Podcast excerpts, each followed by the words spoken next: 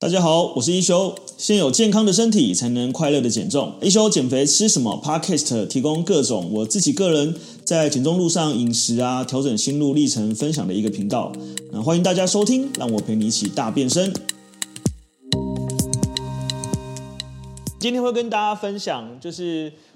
呃，每天日行五千步，就是到底有什么用？对于减肥有什么帮助？这样子。对，那相信大家应该也常听到。日行五千步、七千步、一万步这样的一些呃说法，那我们今天就整理了一些文献、自己的经验来跟大家分享。然后包含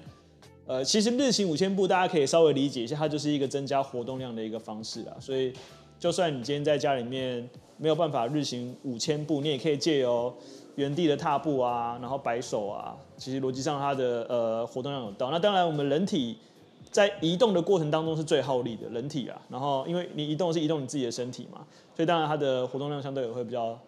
大一点。那我觉得很多很有趣，是很多同学很棒，他就算不能出去走，他也会想办法在家走，或者是说，呃，如果说，哎，有时候真是呃妈妈很忙碌，她什么走去厨房煮个东西啊，然后就走去阳台晒个衣服啊，然后又走来房间折个衣服啊，其实一整天其实也是非常忙碌哈，那个其实都可以会记录那个。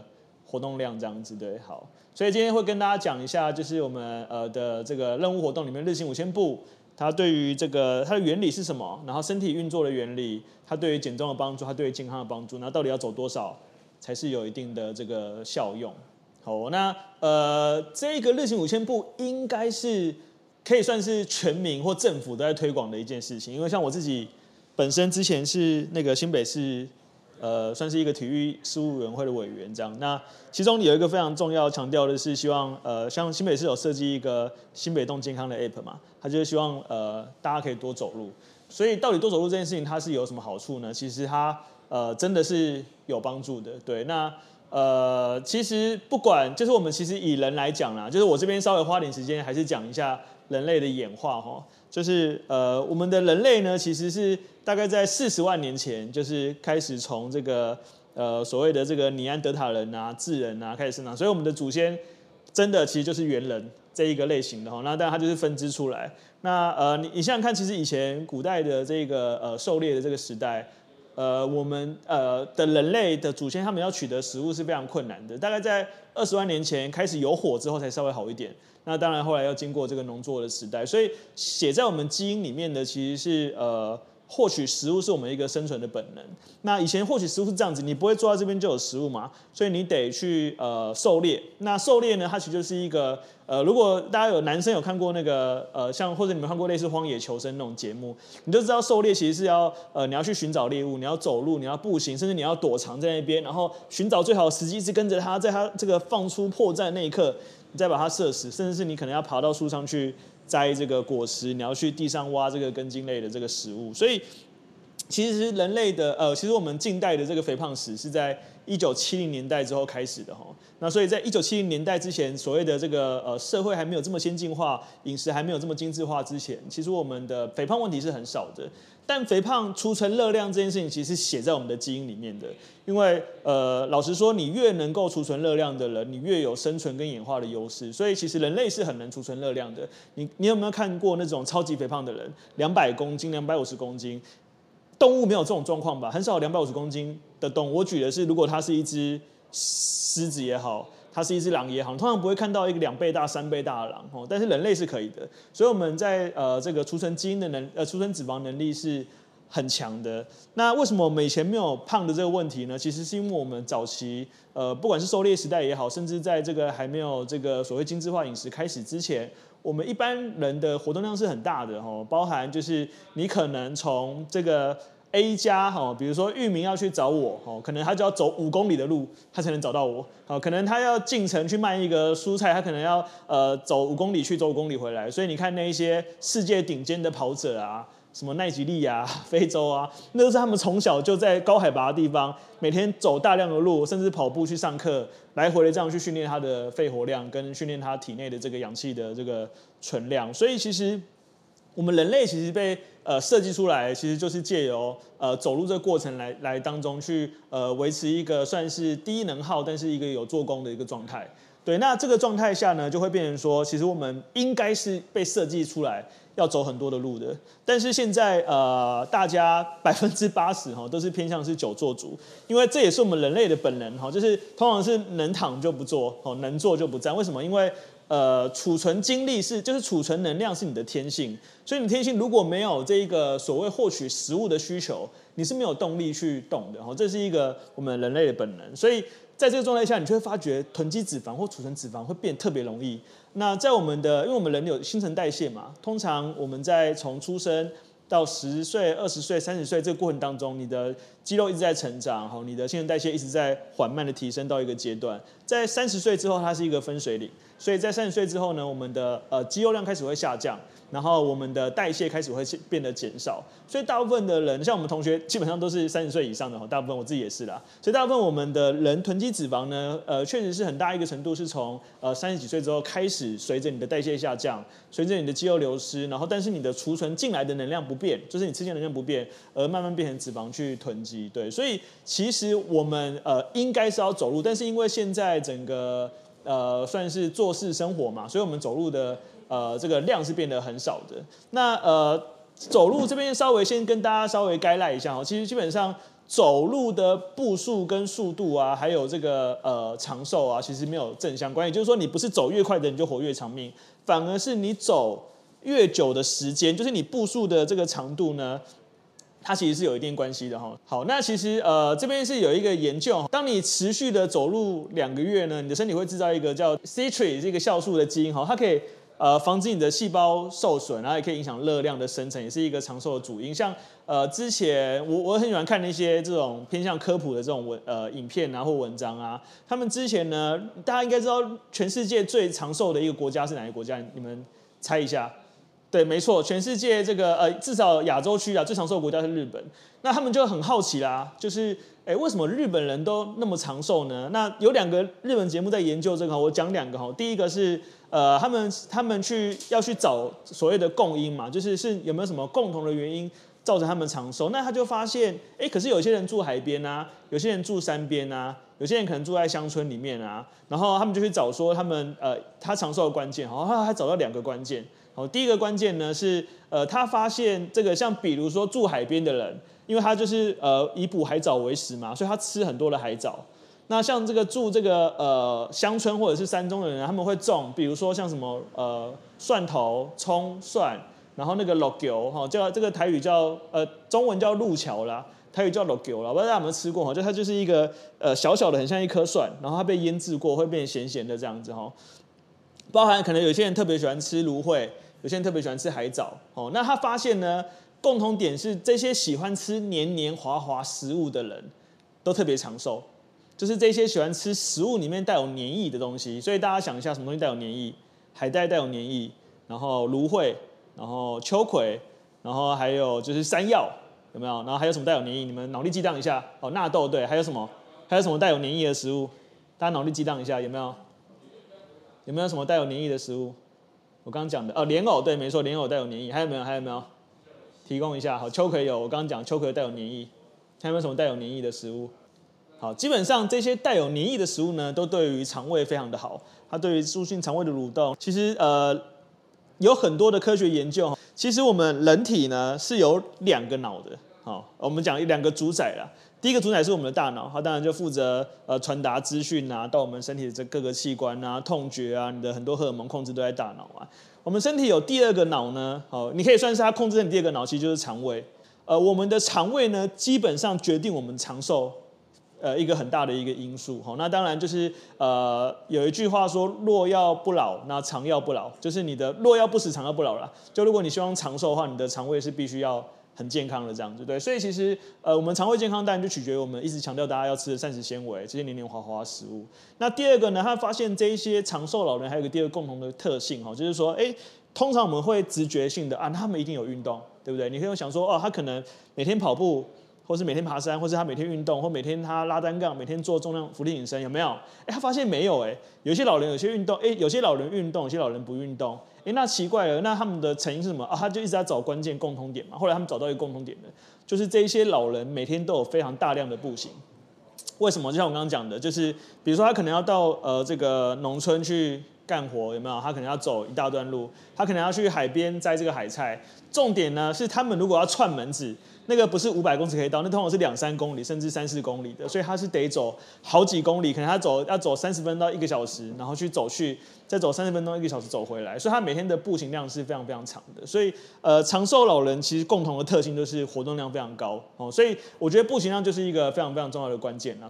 哦，那之前有一个呃研究呢，就是有提到说每天走一万步对身体不好。好，那呃，其实我觉得那个有点标题杀人啊，因为呃，他讲的其实是呃，如果你年纪很大的话，那如果你又呃偏向体重比较重，然后你又只走路不做其他事情，那可能就是呃你的关节比较容易退化，或者你会做一些磨损。所以其实啊，我我觉得其实我们应该是会呃，待会会跟大家讲啦。其实我们觉得就是。质跟量并举啊，质跟量是我们像我们现在前面都是在教大家先从五千步开始嘛，接下来会呃进阶到这个呃每天要走七千步，然后第二个是其实某种程度上你需要一点强度哈，我们讲强度的概念是什么？就是其实人体是这样子哈，大家应该听过不进则退这四四个成语嘛，对不对？不进则退这个这个字呢，就是说如果你这个呃学如逆水行舟，不进则退。如果你在学习的时候呢，你没有持续的前进，你就会后退。那确实呢，我们人呢，因为它会随着你的呃，代谢的下降，肌肉的流失，它需要一定的强度。第一个是维持它现在的状态，因为代表我需要嘛。然后第二个是它必须得呃经过一定的强度的负荷的训练，才会达到一定的这个所谓的进步。所以，但通常你应该有听过男生会讲哦，我以前当兵的时候那个三千公尺跑多少，五千公尺跑多少，但我现在细仔回哦，无法抖啊，对。其实呢，我们人类确实这样，如果你一直持续的做你现在能力可以负荷的事情。呃，逻辑上你呃，随着时间越长，你现在能够负荷的强度就越低。例如说，你以前年轻的时候，你可能可以跑一百公尺跑十秒，哦，世界纪录了，对，一百公尺可以跑十五秒好了。你可能呃五千公尺你可以跑呃三十分钟，但随着时间变长，你可能变成，所以我变成要跑三十五分钟、四十分钟、四十五分钟、五十分钟，对，所以你的能力如果没有循序渐进的增强，它其实是呃。不会进步的，所以第二个是呃一定强度的训练，它其实对于你的骨质的刺激啊，对于你荷尔蒙的刺激，对于你这个细胞呃 ATP 的提升啊，也都会有一定的帮助。所以呃稍微跟大家讲一下说，其实我们呃如果可以的话，最好是活动度加一点运动强度是最理想的。那我们这边呢，就是呃有一个所谓的黄金配方哈，这黄金配方呢，就是它大概是这样装哦，这个是一个东京都健康长寿医疗中心研究所运动的这个呃。青柳医师，好，青柳医师他大概就有分五个阶段这样子啊。好，第一个呢就是呃，你每一天走四千步，然后再加上五分钟的中强度的快走，快走就是稍微会让你喘的哈，就是我们平常走就轻松走嘛，快走你的心跳可能会稍微提升，你的摆臂会比较大，然后你的这个心率会上来，好，它可以预防你长期的卧床跟远离的忧郁症。那如果你每天走五千步呢？第二个哈，你每天走五千步，然后再加上七点五分钟的这个中强度的快走。你知道日本特别喜欢研究这种偏向老人的这个什么呃慢超慢跑啊，偏向什么呃深蹲瘦肚子啊之类的哈。所以他这边就有讲说，你每天走五千步呢，再加上七点五分钟的这个中强度的快走呢，你可以预防失智，然后预防脑中风跟预防心脏病。那第三个配方呢，就是每天走七千步，好七千步，然后在里面再加十五分钟的中强度快走。它可以预防癌症，然后预防动脉硬化跟预防骨质疏松。好，我待会给你们讲逻辑跟原理哈。然后再来是你每天如果走八千步呢，就是这个第四个黄金配方加二十分钟的中强度快走呢，你可以预防以上所有疾病呢，你还可以预防高血压跟糖尿病。然后最后是它一直累计的哈。最后呢，如果你每天可以走一万步呢，加三十分钟的中强度快走呢，就可以提高你的基础代谢，帮助瘦身，呃，还能预防这个代谢症候群。好，那但它的逻辑呢，其实你看非常直观的理解。它加中强度快走的意思，就是想要去透过强度比较高的这个部分，去增加我们一直在课程上面跟大家讲的，不管是我们讲我们的胰岛素敏感度啊，我们的血糖平衡啊，我们的所谓的这个肌肉强化啊，好，包含我们的所谓这个呃 ATP 的细胞的活性增加啊，它其实都对于这个代谢疾病会有非常大的帮助。所以呃，确实呃，我们上次应该有稍微跟同学讲到哈。运动呢，对于减肥呢，不一定有绝对性的帮助哈，因为你的饮食得放在前面。可是运动对于健康呢，是有全面性的帮助。也就是说，虽然对于减肥不一定立即有成效，因为毕竟你还是要得看你吃的量是多少。但对于健康来说，我很常讲这句话哈，当你开始运动的当下那一刻，right now，你就已经比不运动的你还健康了。好，下一个呢，我稍微跟大家分享一下哈，就是我们呃人类的这个，就是我们人体的肌肉的逻辑，然后所以会给你带到说为什么就是走路这件事情对于减重跟健康有帮助。我们基本上呃身体现在你看到的这个。我们增加这个握力啊，然后你现在大腿的行走，你捏捏你自己的大腿啊，捏捏你自己的二头肌啊，哦，捏捏你自己的胸肌啊，它其实都是呃肌肉嘛，对，那肌肉它其实是呃严格上讲，它里面有肌纤维、肌素、肌肉细胞，然后肌肉的横面肌什么有的没的这样子，对，那呃其中呢肌肉其实有分呢，你看哦这个它这个里面图哦肌肉的横切面里面啊，它有分这个红肌跟白肌，哦，就是有红肌跟白肌。人体呢，大概有百分之七十到八十左右的肌肉是红肌，就是红色的肌肉。然后白肌呢，就是这个白色的肌肉。那白肌呢，又叫做快肌啊，快缩肌啊，里面有分 Type 一跟 Type 二。那所谓的白肌呢，它其实就是一个呃短时间可以产生高能量的一个肌肉。哦，那通常在什么情况下会使用到白肌呢？就是如果你突然要举起重物，或者是你突然要冲刺。或是你要做有力气的运动，哦，通常是以这个呃百米短跑的这个选手呢，白肌是居多。那呃人体呢有红肌跟白肌嘛，它其实还有一个中性肌。那中性肌呢会随着你的运动的形态去偏向是红肌多一点或白肌多一点的话，它这个是可以转化的这样子。那原则上呢，呃白肌呢它使用到的是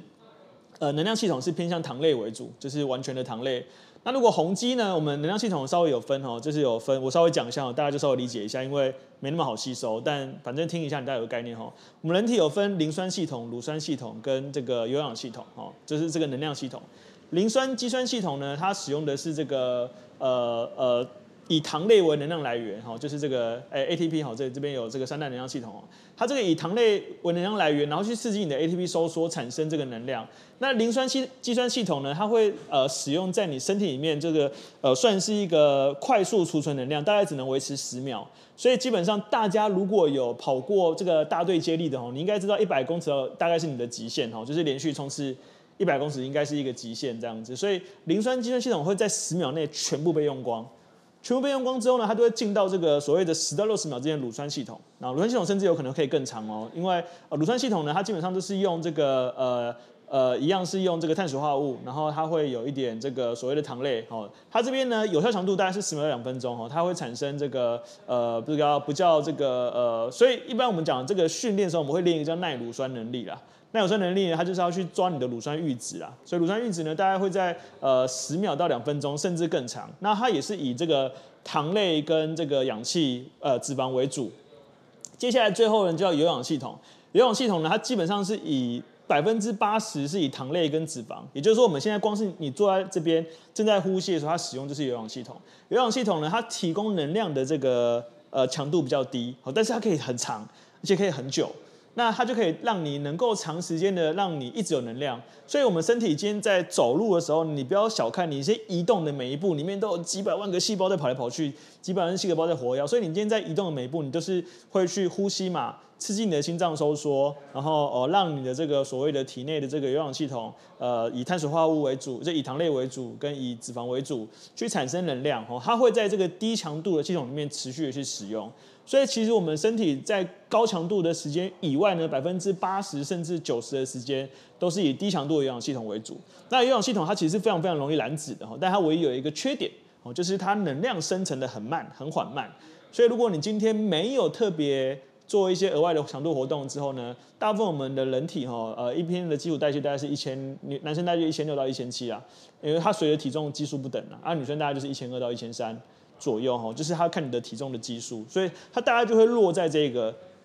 但如果你多用它呢，就是我们今天常讲的，就是非运动产生的活动热量。哎，你的热量的这个所谓的呃需求就会变高嘛，那自然而然你就会产生热量赤字哈。它这个逻辑是这个样子。好，所以我们刚刚讲了哦，就是呃红肌是慢缩肌，白肌是快缩肌。那红肌呢，它基本上是主要是以这个低强度。呃，高耐力，然后长时间的这个肌肉群为主，它以有氧系统为主要的能量来源哈。所以今天我们今天就是人站着，你今天光是站着呢，你的从肌就整个在运作，你的从你的腿啊，到你的身体啊，到你的核心啊，到你的呃这个上半身啊，它整个运作维持都是红肌哈。很宏基呢，它基本上就是一个呃主要产生身体能量功能功能的一个方向，然后再再来是通常它都是一个比较偏向等长收缩的一个动作，等于说它就是它对于维持肌肉力量是很有很有能量的，所以你今天我们光是站着，你看呃我们举例来讲老人好了，老人其实到这个年纪比较大的时候，他们站着是很吃力的，因为他身体的肌肉都流失掉了，他身体肌肉流失掉，他没有一定的宏基，他是无法支撑他身体的重量的。宏基那边有讲到，他们的肌肉，他们有一个特性哈，是还有非常抗疲劳，就是不容易累。然后它非常就是呃低强度的一个训练，所以它可以呃很适合很长时间的强度。那走路就是一个使用大量宏基的一个方式之一。好，下一个就是白肌了。白肌我们刚刚讲一下，它是快缩肌嘛，它肌肉收缩速度非常快，它力量产生非常高，但是它的这个呃能量功能的效率非常非常低。然后所以它基本上是以这个呃我们讲这是磷酸肌酸系统跟乳酸系统为主，它以磷酸肌酸系统跟乳酸系统为主。那它的能量来源呢是肝糖跟这个 ATP 哈，这个三线磷酸苷哈，这个我知道，好，这个有点难念哦，三磷。三磷酸腺苷啊，牌子又讲错，三磷酸腺苷，OK，好，基本上它不使用氧气哦，它只使用糖类。那它这个很短的时间呢，就是你今天忽然需要举起一个重物，忽然你要闪避，忽然你快跌倒，忽然你要快跑哦，全部都是使用白肌。但白肌在我们身体里面，因为它呃，我们刚刚讲它能量，它需求很高能量嘛，所以它基本上没有办法让你长时间维持。那所以基本上你也可以想象，你今天去跑步，如果你跑很快，你很快就不行了。所以我们一般我们喜欢跑步，我们会有一个配速嘛，就你得有一个就是符合你现在心呃，不管是肌肉强度或心肺强度的配速。如果那个配速只要一配不对，太高，你马上爆掉，你就没有办法再跑了。OK，所以让大家稍微理解一下哦，就是红机、白机，然后呃能量系统，然后还有这个步行。好的，那最后来跟大家介绍一下我们的 Artemis 线上减重班。那每个月呢，我都有开设一个线上减重班。那我们主要是透过就是呃，把这么多人的经验，然后用一个专业的团队，像有营养师啊、有教练啊，还有助教，那呃来去协助大家，就是能够呃找到一个自己可以健康减重一辈子，然后也可以快乐使用的一个瘦身方式。如果你在减重的路上觉得还有点找不太到方向，那呃欢迎来加入我们。那我们会用整个团队来去协助你。那在那个叙述里面有我们的呃这个介绍，你可以加入我们的官方 Light，就会有相关的资讯。那我们就下期见喽，拜拜。